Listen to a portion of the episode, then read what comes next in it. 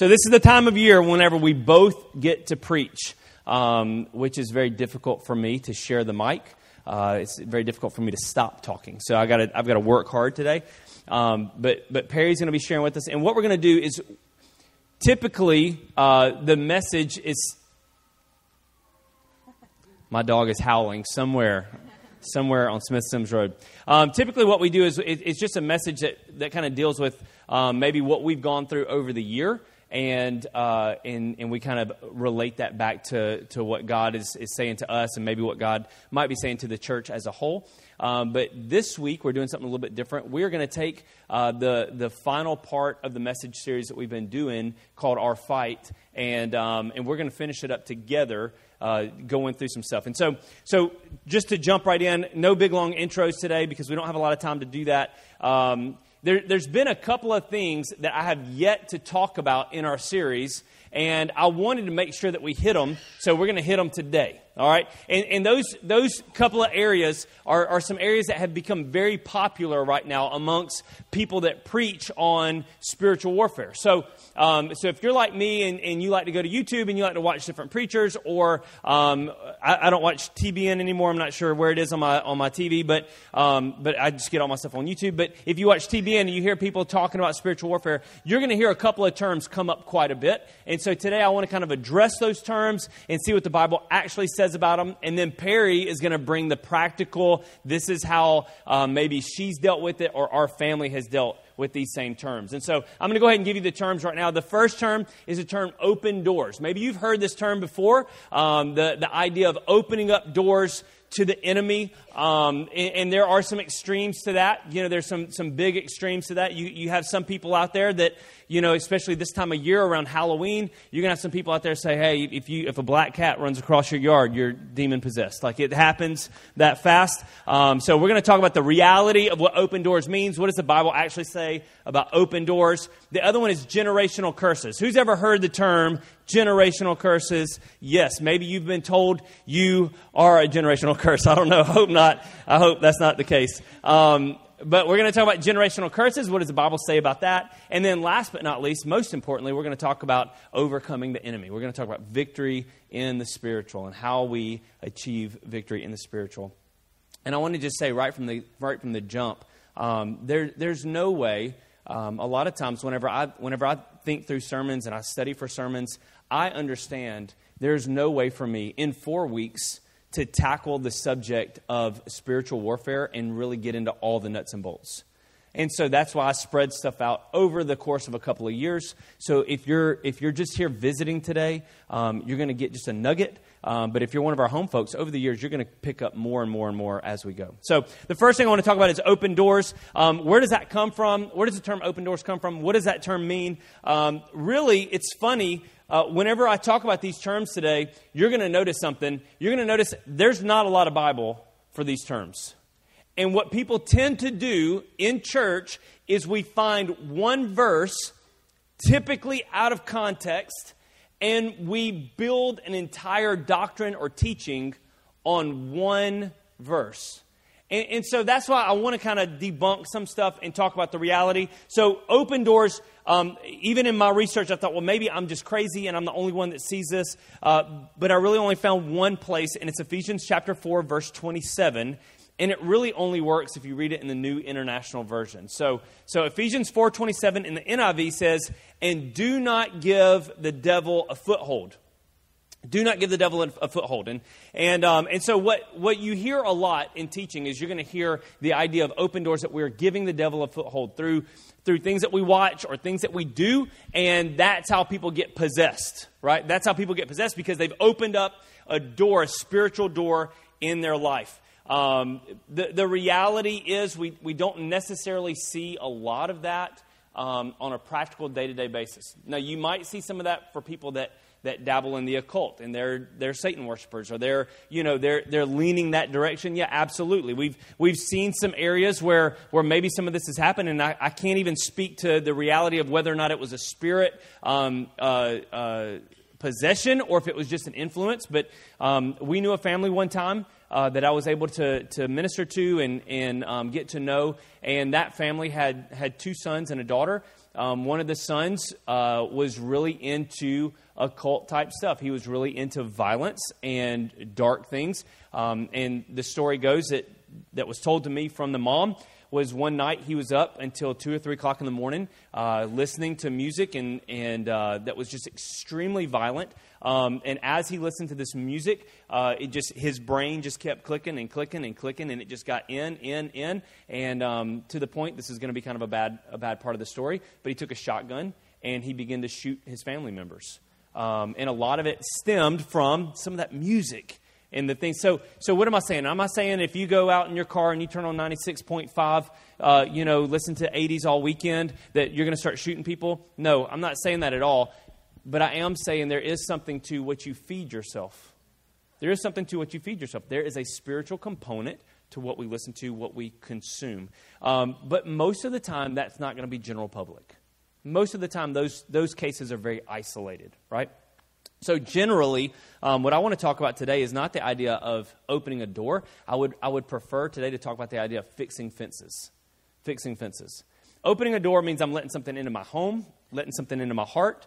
Generally, that's not going to happen because guess what? The Holy Spirit lives in me, and nothing else is getting in there, right? Because the Holy Spirit lives in me. But, but I do have property, and if you don't keep a good fence around your property, then things can get in, right? And so uh, you got to make sure your, your fences are, are fixed. Uh, we've got a dog that is a Houdini, and she likes to break out of stuff. Um, and when we first got Nola, she's a big German Shepherd mix. And when we first got her, uh, we put a baby gate up in our house to keep her out of certain parts of our house. And what she no- what we noticed was if she could get her nose through it, she could destroy it. And so one night we hear this huge crash, and I go running in, and she had stuck her nose through part of the baby gate and then rammed her whole head through it until she just broke the thing in half. Right? Um, and then when I found her, she's got half a baby gate hanging off of her, and she's just wagging her tail. She's like, "Look what I did! I love you," you know. And um, and I was very upset. So the the idea is this: that that we've got to make sure that we're fixing the holes in our fences to keep the enemy off our property in a spiritual sense. Um, if, if we, I'm going to read back through Ephesians 4, and then Perry's going to share. In Ephesians 4, uh, to get that one verse in context, you need to read what's before it and what's after it. Okay? So, what's before it is starting in verse 21. It says this Since you have heard about Jesus and have learned the truth that comes from him, throw off your old sinful nature and your former way of life, which is corrupted by lust and deception. I want you to notice something. What we're throwing off here is not demons, we're throwing off our old lifestyle. So, before we start blaming demons for everything, let's consider what we do. Let's consider our own life. Let's consider those things we used to do that we're trying to pick back up. And let's throw off our old lifestyle. Verse 23 Instead, let the Spirit renew your thoughts and attitudes. That's huge. Uh, we should preach a whole message on that. Put on your new nature, created to be like God, true, uh, truly righteous and holy. So, so, Paul is telling us here throw off your old life, pick up your new life. Now, this is where we're going to get into that whole open door thing. It says, Stop telling lies let us tell our neighbors the truth, for we're all parts of the same body. You're going to notice a theme here. Paul's going to tell you to stop doing something, but then he's going to tell you what to do in the place of that. So he's going to say, find the hole in your fence and then fix the hole in your fence. Nola kept getting out of our fence in the backyard and I had to go through and I put sticks and I put logs and I put bricks and she kept getting out and then I put an electric fence in and she stopped getting out. Right? I shored up the fence. She does not like electricity. I've learned that about her. So you got to find the hole, but then you can't just find the hole. You've got to fix the hole. So he says this stop telling lies. Instead, do what? Tell the truth. Verse 26 and don't, uh, don't sin by letting anger control you. Don't let the sun go down while you're angry. So he says, don't sin by letting anger control you. Here's the fix put a time frame on your anger. I'm only going to allow myself to be angry about this for so long, and then I'm going to have to let it go. Verse 27 For anger gives a foothold to the devil. See, the whole context that we put everything under this whole foothold open door thing is really actually talking about anger. Now, we can, we can take it and use it for other stuff, but it's actually talking about anger. Verse 28 If you're a thief, quit stealing. Instead, use your hands for good, hard work, and then give, give generously to others in need. So if you're a thief, quit it, find the hole, Do what? Do productive things with your hands. Don't use foul or abusive language. Let everything you say be good and helpful so that your words will be an encouragement to those who hear them. Don't bring sorrow on God's Holy Spirit by the way you live. Remember, He has identified you as His own, guaranteeing that you will be saved on the day of redemption. And then the last two verses, check this out. Get rid of all bitterness, rage, anger, harsh words, slander, as well as all types of evil behavior. Instead, be kind to each other, tenderhearted, forgiving each other, just as God through Christ has forgiven you. I want you to notice some of the things in here. Whenever we allow things like uh, rage, anger, harsh words, are we going to be demon possessed? I don't think so. Are we going to be influenced? Absolutely. Absolutely. When we allow this stuff in our life, it is opening up a door, it's opening up a hole in the fence to allow the enemy onto your property. And when the enemy's on your property, he can influence you. And so that's not what we want. We want to make sure that we're closing all the holes. Perry has some good thoughts on this. I'm going to let her talk. So, when we were going through all this, I was um, thinking about the fence, and our small group actually talked some about this. And it's not always, like Gabriel said, like what you take out, but it's also what you're putting in. And one of my go tos for myself and my family is the Word of God. And if you know anything about the Word of God, it never returns void, it doesn't expire, it doesn't ever um, fade away. So sometimes when you're shoring up that fence, it may be quoting the scripture over your life or your children's life or bringing it to your remembrance to encourage you so that you don't let fear and doubt and discouragement and all those things into your heart. Um, and also, I just want you to know too, it's not always a sin thing.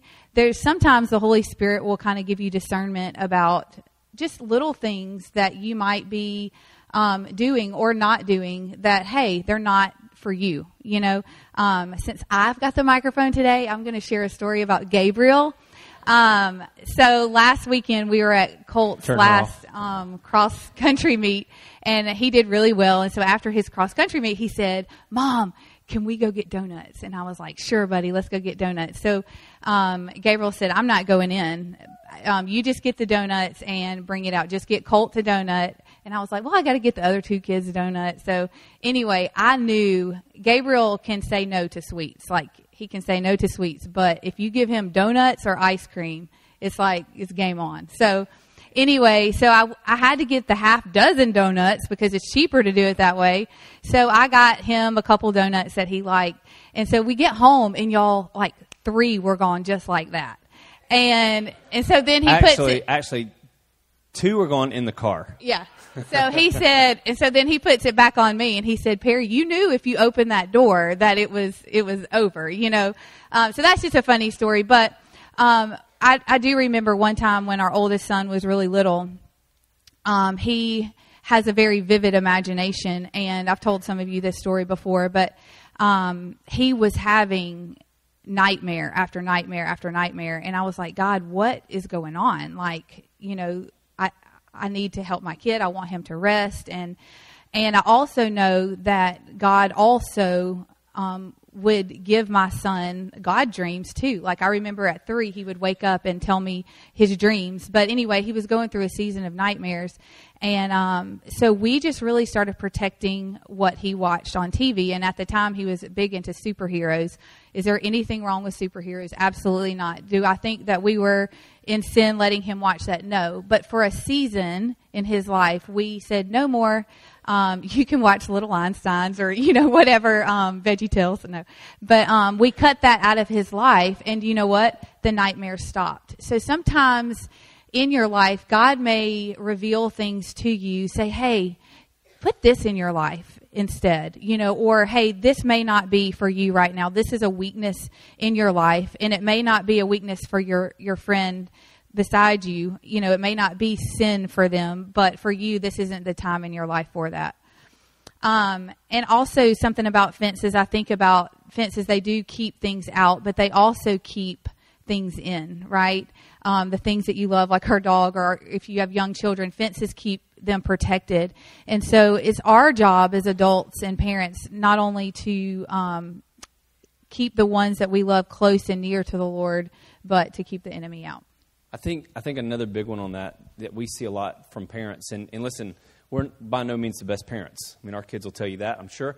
Um, but one of the things we try to do is is there's things that other parents allow their kids to do that we just don't let our kids do, and it makes our kids mad sometimes. But at the end of the day, I would rather my kid be mad at me and protected than than happy with me and cool in their friends' eyes.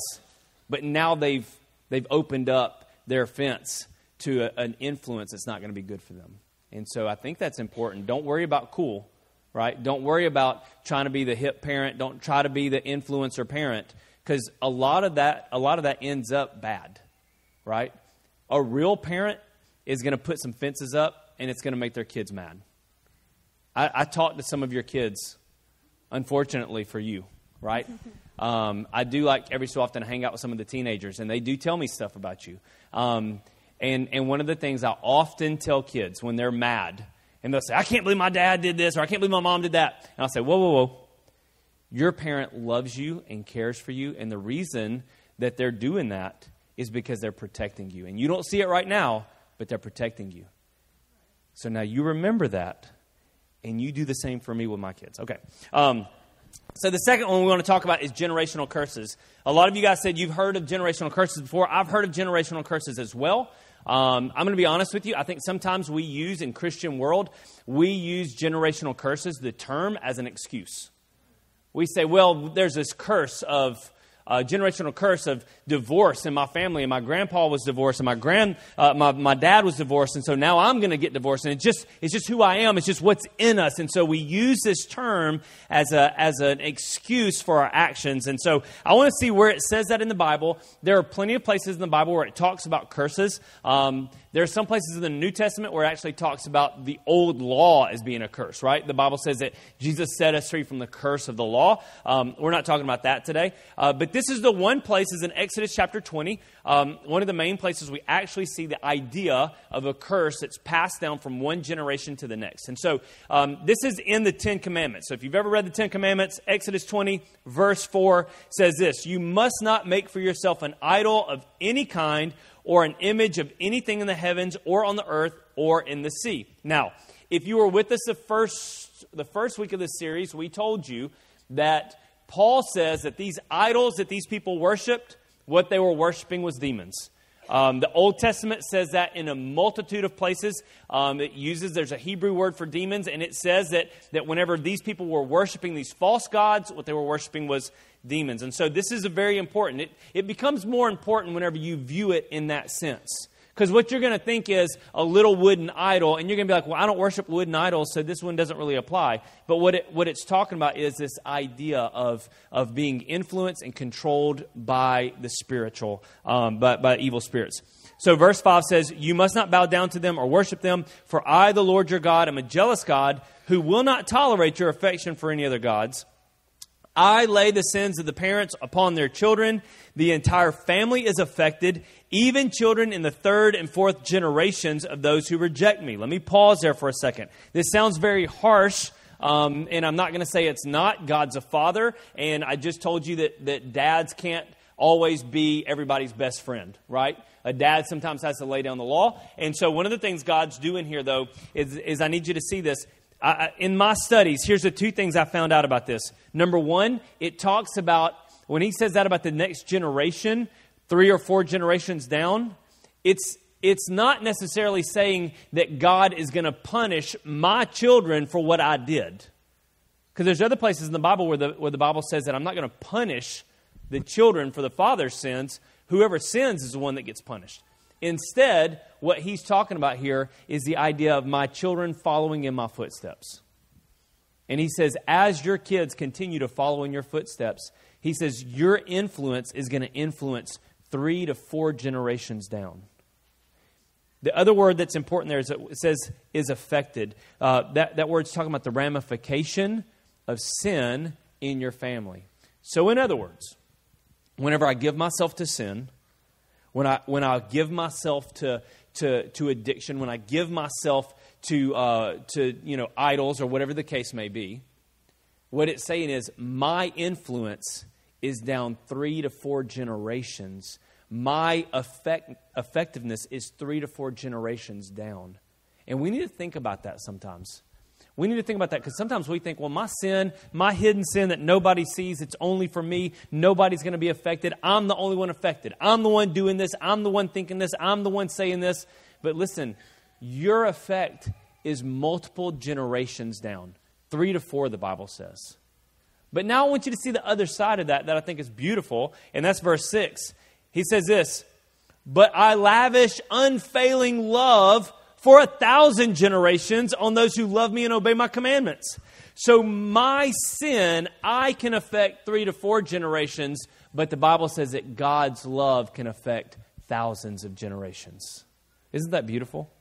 So, whenever we start hearing people talk about generational curses, you need to remember A, if you're in Christ, the Bible says that those curses are broken. Uh, 2 Corinthians 5.17 says this, Therefore, if anyone is in Christ, he is a new creation. The old has passed away. Behold, the new has come. You need to understand something. You and I, when we give our hearts to Jesus Christ, that curse is broken. That issue is broken. I don't have to live under the same sin that my dad lived under, that my grandfather lived under, that my great grandfather lived under. I'm set free. Who the Son sets free is free indeed. So that's a promise for us. And on top of that, it moves, the Spirit of God moves not just in me and in my next generation, but for a thousand generations. He can be more effective than I will ever be. And so we need to get that in our heads. It's going to help us moving forward. One of the things I want to mention here before Perry starts is this idea, though, of weakness or propensity. See, that's something you do need to hear. There, there is a level of propensity in your past. My kids have asked me before, and, and I don't, I don't, uh, I don't like to always use this because I feel like sometimes people are going to think, well, all he ever talks about is, is um, this one, this one subject. I, I don't. It's just, it's an easy one for me to mention, but my kids asked me one day, they said, Why don't, why don't you drink? And they said, You, you said from the pulpit that, that the Bible says that, that people drink, but as long as you don't get drunk. They said, Dad, why don't you drink? If, it, if it's okay to drink and not get drunk, why don't you drink? And one of the things I tell my kids, I don't say anything about a generational curse, but I do tell them, Your mother's father had a problem with drinking and had to break that. Her grandfather had a serious problem with drinking. He was a, a an alcoholic. He um, didn't treat his family well. And, and so there was this propensity in their family line where drinking was never a positive, it was always a negative. I said, in my family line, it was the same thing. My dad had a problem with drinking. It caused a lot of problems and a lot of issues in his marriage. It caused problems and issues in his personal life. My, my dad's stepfather, not even his real dad, his stepfather had a problem with drinking. It caused a lot of problems. You see the, the point. So, whenever my kids ask me, Dad, why don't you drink? I say, because in our history, it's never been a good thing. So, I'm not going to start something now that I know in my history has never been good. Now, you may take that for something else. There may be another avenue that you're going to go with that. There may be another issue in your family that you're saying, you look back and you say, uh, well, like I said before, divorce, maybe divorce. You see divorce in, in, in, all the levels of your family. And, and at some point, we have to be the generation that says, I'm going to stop the trend because in Christ I'm a new creature. And I'm going to stop this trend. I'm not going to do this. I'm not going to allow my kids to see this. I don't know that it's all a spiritual curse on your kids. I think sometimes what it is is your kids see more than you think they do. Your kids see way more than you think they do. Perry's going to talk about that. She's got a good thought on it. Yeah, I was thinking about like like blesses, blessings and curses and stuff like that, and I I really think it's more of a generational impact that you make. And um, one thing I was thinking, and it's not just for your children, but for the people around you, for the younger people, for the people that are your age, for the older people? Like, do your do my words bless them, or do they discourage them? Um, do my actions show love or neglect? Um, and I, this is one that kind of convicted me personally. Is my time with the people I spend my time with is it productive? Is it negative, or is it just neutral? Like how how am I spending my time with people? Am I am I blessing them in some way, or am I impacting them? Hopefully not in a negative way, or is it just ah, you know, I hung out with Perry today, you know, and so I think about like I want to make an impact and I and I don't want you to overthink it to where like everything you do and everything you say has to just change the world, but every encounter that you do have is important, you know, and the people that you are surrounded with are watching you. Um, also, I I was thinking about this um, that the time that you spend at your job and in your community and wherever you do your hobbies, those times are great times to impact the next generation.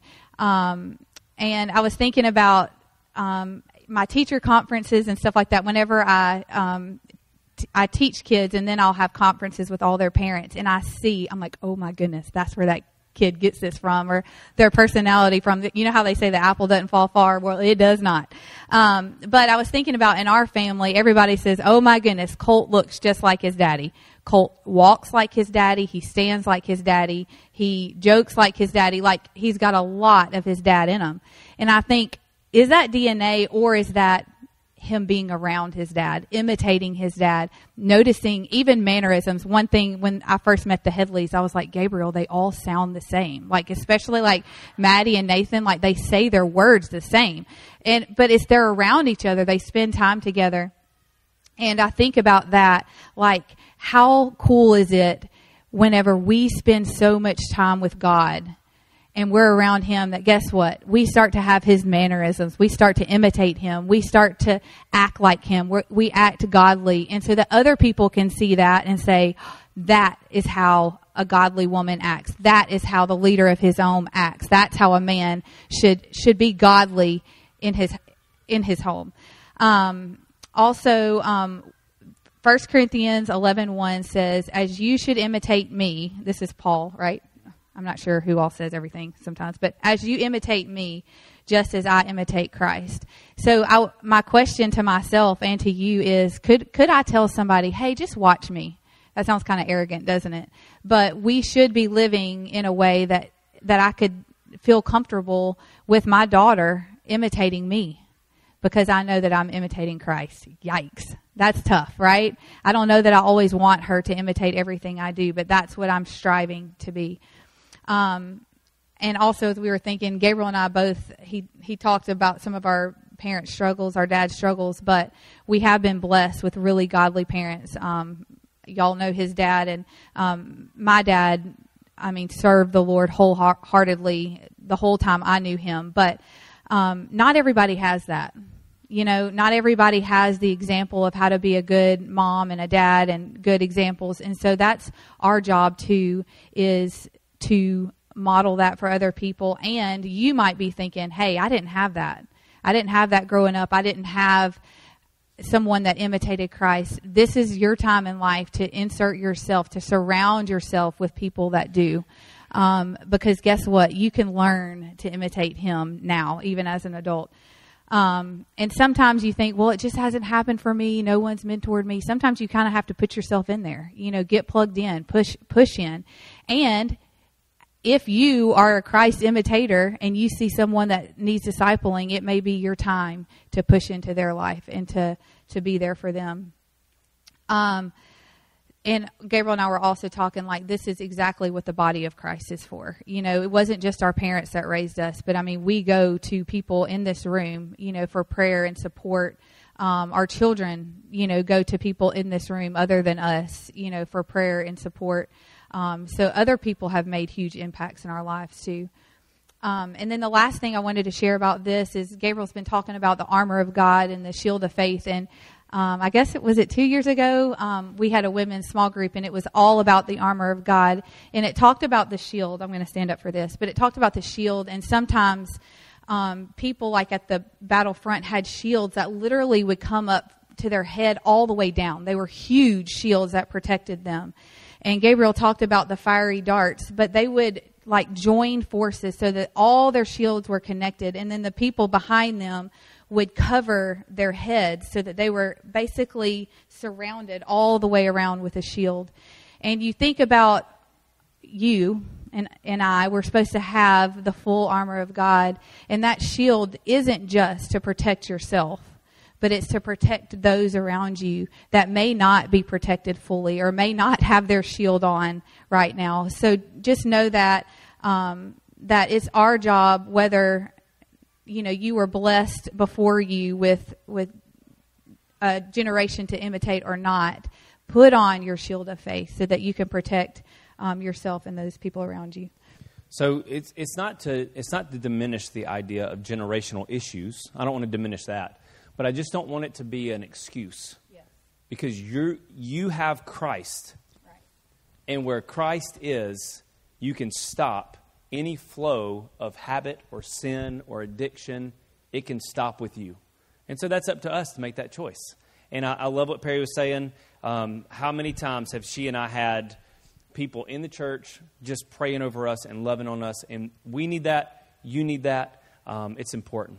Um, the third thing that we're going to talk about today is overcoming the enemy. And this is where we're going to finish up. Um, we're going to get through, I'm, I'm, going to read a couple of things about overcoming, some things that I feel like God's been saying to me. Perry's going to tell you a few things that's going to be um, really good. So I, I'm really excited to hear what Perry's got to say. And then she's going to end today with Isaiah 55 and she's got some thoughts on Isaiah 55. When we do Isaiah 55, that's going to be the closeout of the message, and we're going to pray with each other at the end. So, overcoming the enemy.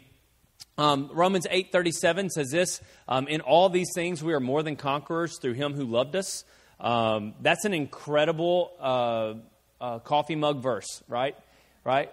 Uh, we're more than conquerors through Christ. Uh, what we forget is, is the Bible says, "In all these things." in what things are we conquerors right we want to just be conquerors over life you know i just dominated i just i just sold a bunch of stuff i'm i'm the best right uh, no, that's, that's not what it's talking about. It's not talking about being a conqueror in your business. It's not necessarily talking about being a conqueror in an argument with your spouse. I've never been a conqueror in that, right? I've never won an argument. Never will be. Or pickleball or ping pong. I can't beat her in a lot of things. So um, I'm not a conqueror in some of the things that we think of. Instead, what the Bible says there is, is before this verse before 37, it talks about being condemned, being accused, being in trouble, being in hardships, going through famine and nakedness, which means lack and poverty, um, being in danger, facing the sword, facing death every day. Paul says, in all these things, we are more than conquerors.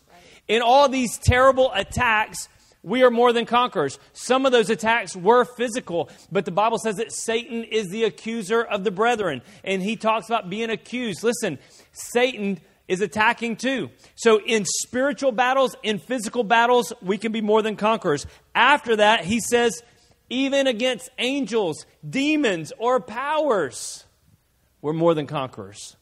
I just want you to know something today. There is someone in you that's greater than anyone on the outside. And we need to start giving the Holy Spirit a little bit of credit for the victory that we have. And stop walking around like we're defeated, like every battle we go through, we're never going to win, we're never going to get out of it, we're never going to have victory. And we need to understand that there's a reason the Holy Spirit lives in you and empowers you. It's not so you can just, uh, you know, feel goosebumps every time you come to church. It's so you can win. You can win now in this world.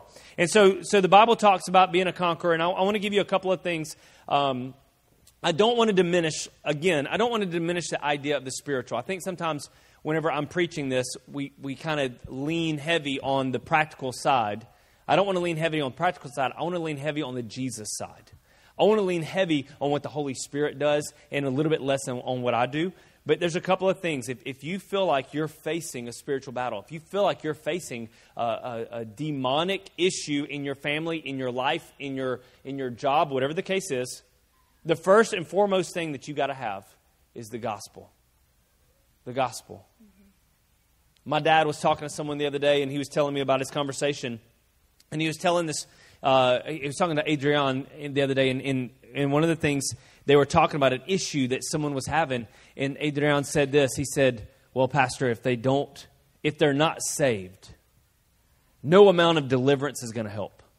No amount of, of, of, of holy water and oil and crucifixes, none of that's going to help if they're not saved, if they're not born again, if they're not serving Jesus Christ.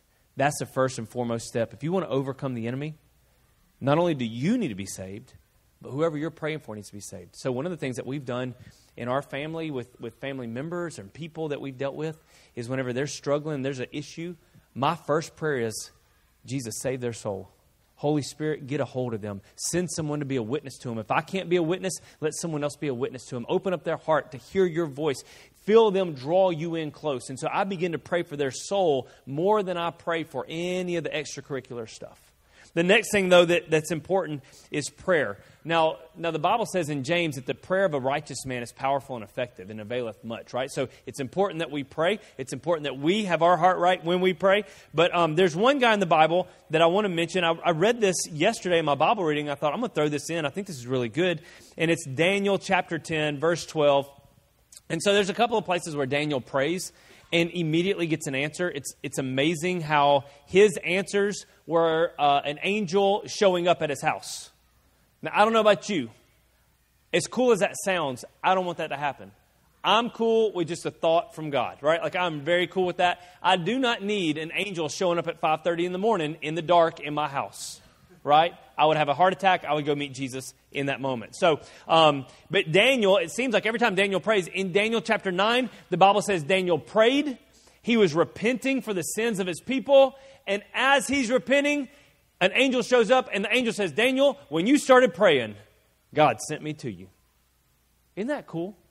There's something powerful about prayer. Then in Daniel chapter 10, the same thing happens. Daniel's praying and fasting for three weeks.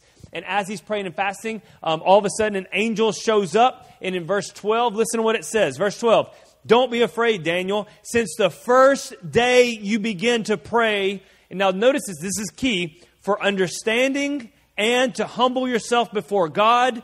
The request had been heard in heaven, and I have come to answer your prayer. Daniel prays for three weeks, but the angel says the first day you prayed, I was dispatched. The very first day you prayed, I was on my way. Now, he starts talking about a, a spiritual battle that was going on over Persia at that time, and he says, I was delayed. I was delayed. Sometimes our prayers, or the answer to our prayer, can be delayed by a spiritual battle that we can't see.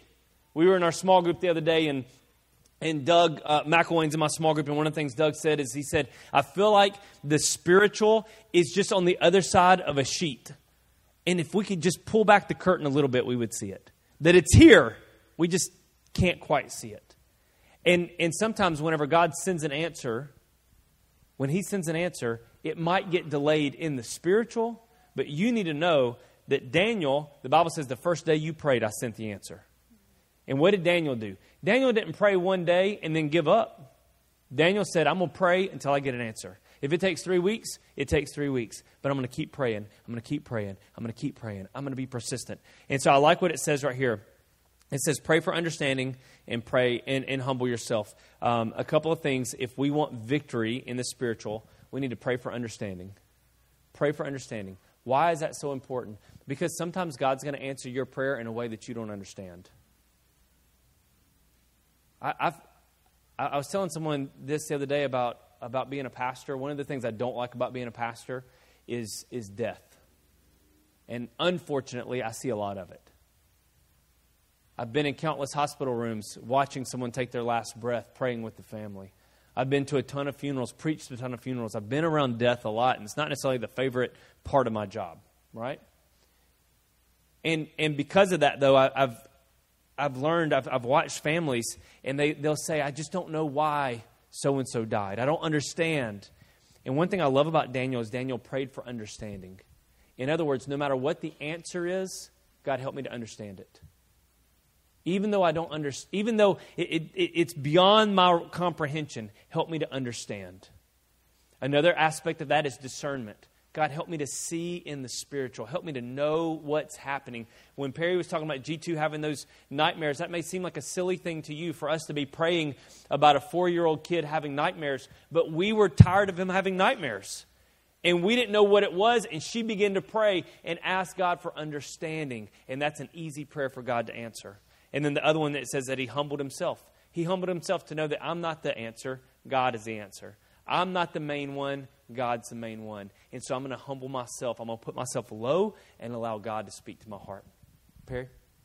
Um, Ephesians 6 13 says, Therefore, and this is in the ESV, it's not in all of them, but therefore take up the whole armor of God so that you may be able to withstand in the evil day, and having done all to stand firm.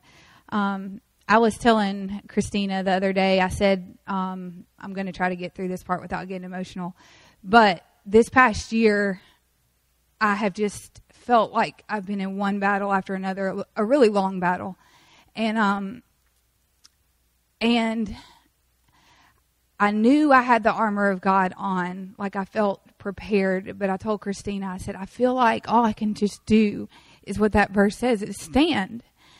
And that's what I did. You know, I just stood and I had to trust that God was fighting the battle for me. Like like Gabriel said, it's not about it's not about me. It's about me being prepared. It's about it's about me being ready. It's about me being equipped to fight the battle. But the Lord is the one who fights the battle. And I can just imagine myself just standing like probably like David did, you know, the armor's too big, it's too heavy, but but standing firm and seeing the Lord just demolish the enemy before me. And um, some people know a little bit about my story. I'm about to get a little bit vulnerable, but when um, my dad passed away, I felt like just physically and mentally my life, I wouldn't say spiraled, but I was just having to jump through hurdle after hurdle. And I was just like, goodness gracious, you know, like, come on, like, let this end. And I always thought of myself as um, not not necessarily physically strong, but like a strong person. Like you give me a fight, you tell me I can't do something, by golly, I'm going to do it. You know, like I will fight for my kids, I will fight for my family. Um, you know, the enemy is not going to win, and that's just kind of been my mo. And um, and going through this season in life, I have the Lord has reminded me of how weak I am and how much I need Him. And I think a lot of times we go through life and we, we fight these little battles. You know what I mean? We fight through, oh, we've got a cold, or we fight through a tough meeting or a hard conversation, these kind of things. But then, and we don't equip ourselves with the armor of God. And then when a big trial comes, guess what? We're not ready because Perry thinks Perry can do it by herself. You know what I mean? And so I want to encourage you that even when you're fighting little things in life, invite the Holy Spirit, invite the Lord in to those little battles. Say, God, I need you when I have this tough meeting. God, I need you um, today. I'm feeling a little tired and a little discouraged. God, I need you on how to parent my kid because right now I'm really frustrated with with him or her. You know, those little things. Um, the Lord wants to fight those for you too. And meanwhile, be prepared. Like, I, I hate it when people say, like, I don't know enough of the word, and you don't. I don't either, you know, but know a little bit. Start hiding God's word in your heart. Start making a habit to pray. Start making it a habit to read the word. And sometimes it does seem ritualistic, but all the while you're strengthening yourself. You're putting on the armor so that when it comes, yeah, you're going to feel pretty weak. You're going to, it's not going to be easy. It's not going to, it's not going to be fun, but you know, hey, I've done my part. Should I have been more prepared? Absolutely. Man, this past year I've reflected and I think, man, this is a this is a place I need to shore up in my life. Here's a, a hole in my fence. But um, just being ready and prepared. Um, so, Second Corinthians twelve nine. This is um, Megan shared this with us in our small group, and it just um, resided with me too. It says, "But he said to me, My grace is sufficient for you, for my power is made perfect in weakness."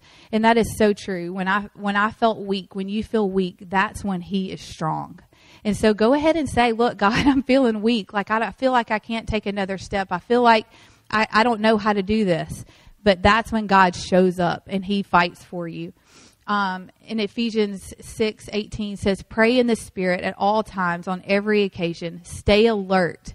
Be persistent in your prayers for all believers everywhere. I wouldn't ever want to make you fe- fearful of the future. That's one thing I try not to ever do is to be worried about everything, you know, in the future because he's got us. But you should be prepared. And right now is the time when you're preparing not only yourself, but your children and the people around you. Um, so that when whenever they come to a battle or whenever we come to a battle, that we're we're ready with the armor of God. Um, and also, um, I was thinking about this past year. We usually kind of talk about um, our year, but I think about the the year that I've walked through, and I felt even even through the grief and the sadness and the confusion and all the things, I felt so supported and loved. And I think there's people that don't have this. There's people that don't have the Holy Spirit. There's people that don't have um, somebody checking on them and somebody loving them and praying for them. And so I just want to encourage you to be that for someone else. Like be that shield for someone else and, and love them and support them. And if you're that person that needs it, get close to someone that has it because that's what the body is supposed to be for each other. I want to throw something in. She's going to read Isaiah 55 and then we're going to pray. When you were saying that, something that just hit me. Uh, when I was younger, um, I, I, know looking at this bald head, you're like, how could that guy ever get picked on? But um, when I was younger, I, I wasn't the, the, popular kid in school, um, and uh, I didn't do everything everybody else did. I was, uh, you know, anyways. Um, I remember going through a hard time in, in my early high school years uh, to the point I, I hated going to school. I hated. I didn't want to go to school. I just you know, I would get ridiculed. I, I, I, was the I was the outsider for most of the time, and and um, and it was a real struggle for me as, as, a teenager. You guys know, you remember when you're teenagers how insecure you are at, at, at various points, and so um, and, and so I had this I had this awkward year where it was just really difficult. And one of the things I noticed was um, it transitioned from from school to church, and I remember coming to church and, and yes, I had some adults, you know, that, that were always kind to me because of who my dad was.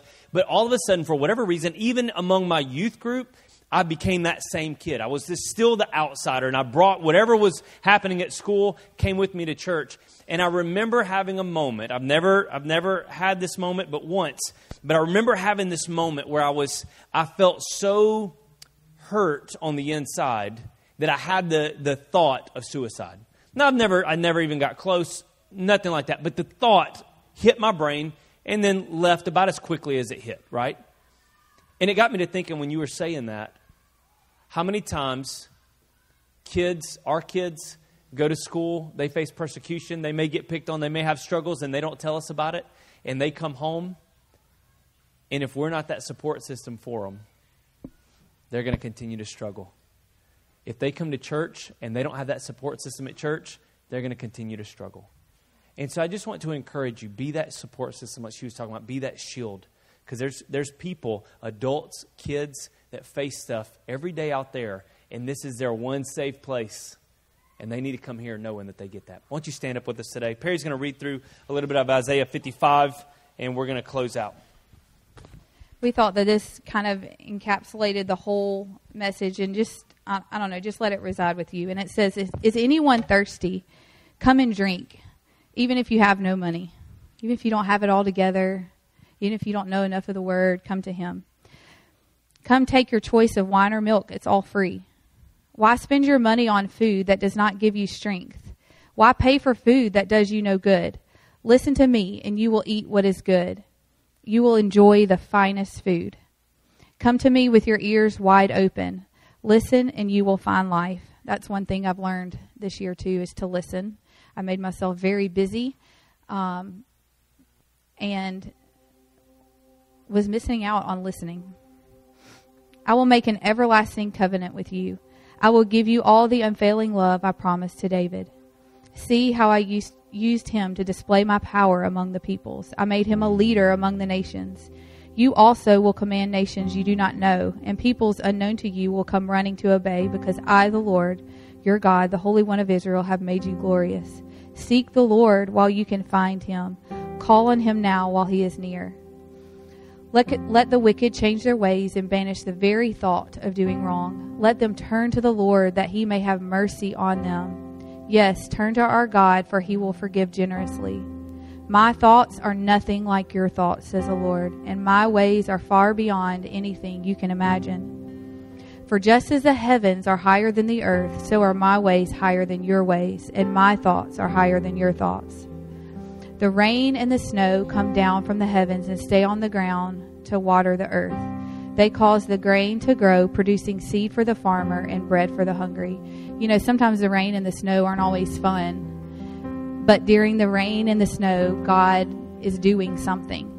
And so I can choose to cower down and just sink into myself and my thoughts, or I can say, okay, God, I'm listening.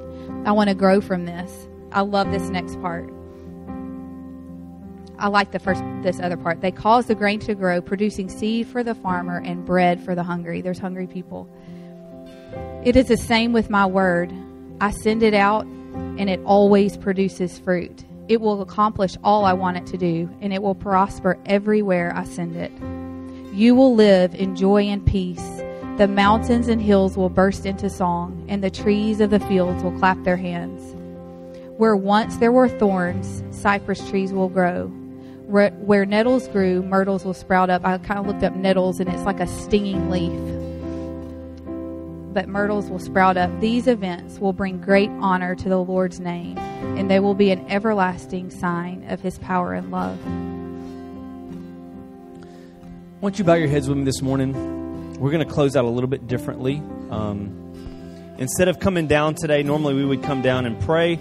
Today, Perry and I are going to pray for you from the stage. And and I just want to know there may be some of you today, even as we're talking, that, that you're saying, Gabriel, I'm going through a spiritual battle and, and we're dealing with some stuff in our family. We're dealing with some stuff in our in our home or in our business and, and there's some things going on and, and I'm struggling today. If that's you, uh, you, you don't have to keep your hand up, but just slip your hand up and you put it right back down. Just just let us see. Yeah, yeah. Lots of people, lots of people. And there may be some of you today that, that really, honestly, the solution to some of your issues that you're going through is just what, what Perry read right there at the end. It says, Seek the Lord while he can be found, call on him while he is near. Let the wicked change their ways and banish the thought of doing wrong. Let them turn to the Lord and he'll have mercy on them and forgive them generously. Maybe that's that's where the the, the genesis of your issues start right there is you're not seeking the Lord, you're not serving the Lord. Jesus Christ is not your Savior. If that's you today, I want to tell you something, friend. There is hope for you. God has a plan for you, and He is going to transform you. And I believe that as we give our hearts to Him. So here's what I want to do. We're going to pray for you right now, and I'm going to I want to pray for those of you that may not be serving Him today, and you want to give your hearts to Jesus Christ. I want to pray over you right now, and I want you just to pray along with me. You can pray right there in your seat, and and you don't have to say the words I say. You say your own words, and then Perry, I'm going to ask her to pray over all of us that are dealing with the spiritual battle.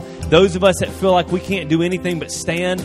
Uh, maybe maybe we, we don't feel like fighting. Maybe we're hurt and we're broken. Maybe maybe you've got something in your past that you need to deal with today, and, and Perry's going to pray over you today.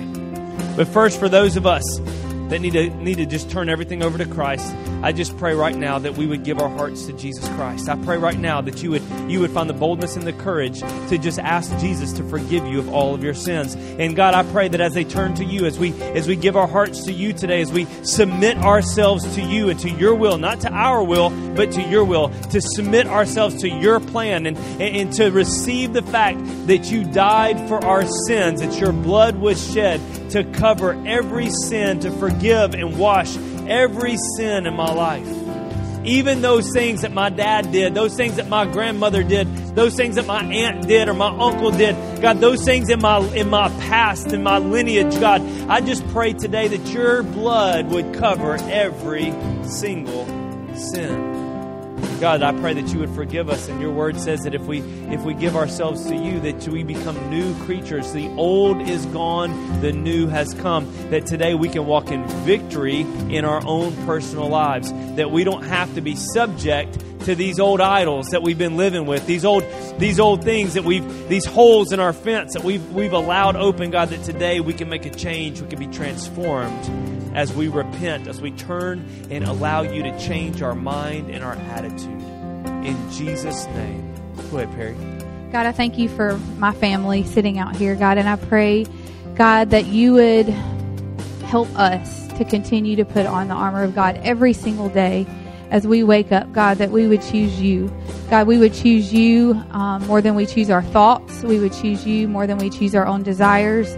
We would choose you more than we believe what the enemy says about us or what we think about ourselves, God, but we would choose you. So, God, I pray that as we, there's a battle always going on, but as we walk through hard times, God, that you will continue to fight for us. I know that you will. Your, your word says that you are faithful, God. But I pray, God, that we would turn to you, God, that we would lean on you, God, that we would know that you are strong when we are weak.